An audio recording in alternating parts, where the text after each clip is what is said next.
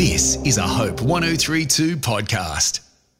Good morning. As you get your day started, start it the best way possible, and that is with God at the center of it. Take time with God, and that's what we do every weekday morning at this time. We just stop for a minute and open God's Word, the Bible, and read something. And it's amazing how no matter where you stop in the Bible, there's a lesson for us. It may be talking about something that happened thousands of years ago. It may be a teaching section of the Bible, but inevitably, there's something from God for you and me. And one of the best practices you can establish in your life is to every day stop, open your Bible, and say to God, God, I'm listening. What do you have to say to me? And then as you read, think about what principle there is in there for life how God wants to change your life, what God's showing you about Himself. And you will find the Bible comes alive when you're really listening to God as you read it. Take time for God every day. Well, this week we're talking about claiming God's promises, and I want to take you today to one of the awesome promises in the Bible, and it comes from the Apostle Paul, who's writing to the Philippian church in the Bible, who have been supporting him through very difficult times in his life. And this is what he says to them. Verse 14 of Philippians chapter 4 Nevertheless, you've done well to share with me in my affliction. And you yourselves also know, Philippians, that at the first preaching of the gospel after I departed from Macedonia, no church shared with me in the matter of giving and receiving, but you alone. For even in Thessalonica, you sent a gift more than once for my needs. Not that I seek the gift itself, but I seek for the profit which increases to your account. But I have received everything in full and have an abundance. I'm amply supplied, having received from Epaphroditus what you have sent a fragrant aroma, an acceptable sacrifice, well pleasing to God.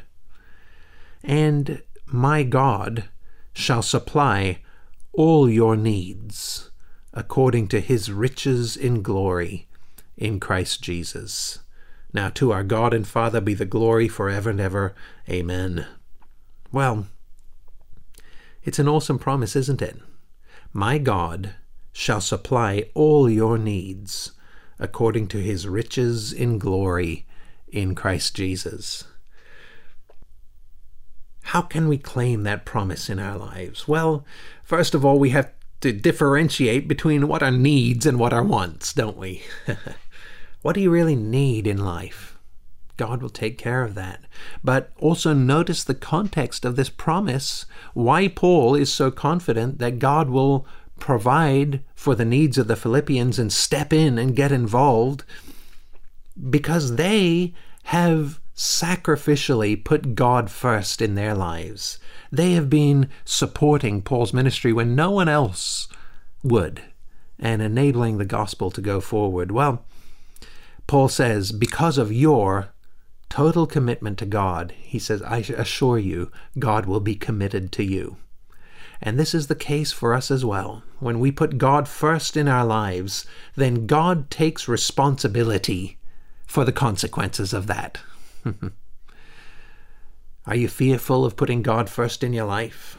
Are you afraid of what it might mean? Is there uncertainty about things you believe that God may be calling you to do?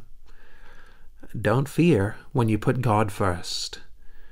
God takes responsibility for the life that is totally committed to Him. Put God first in your life, in your finances, in your choices, and then trust Him. I'm John North. This is a Hope 1032 production. Thanks for listening. Hey, I'm Ben McEachen, and the John 316 podcast dives deep into the world's most famous Bible verse. Join me and two New Testament gospel experts, Cass Quache and Tom Habib, as we explore the magnificence of John 3:16. The John 3:16 podcast at hopepodcast.com.au or wherever you grab your podcasts.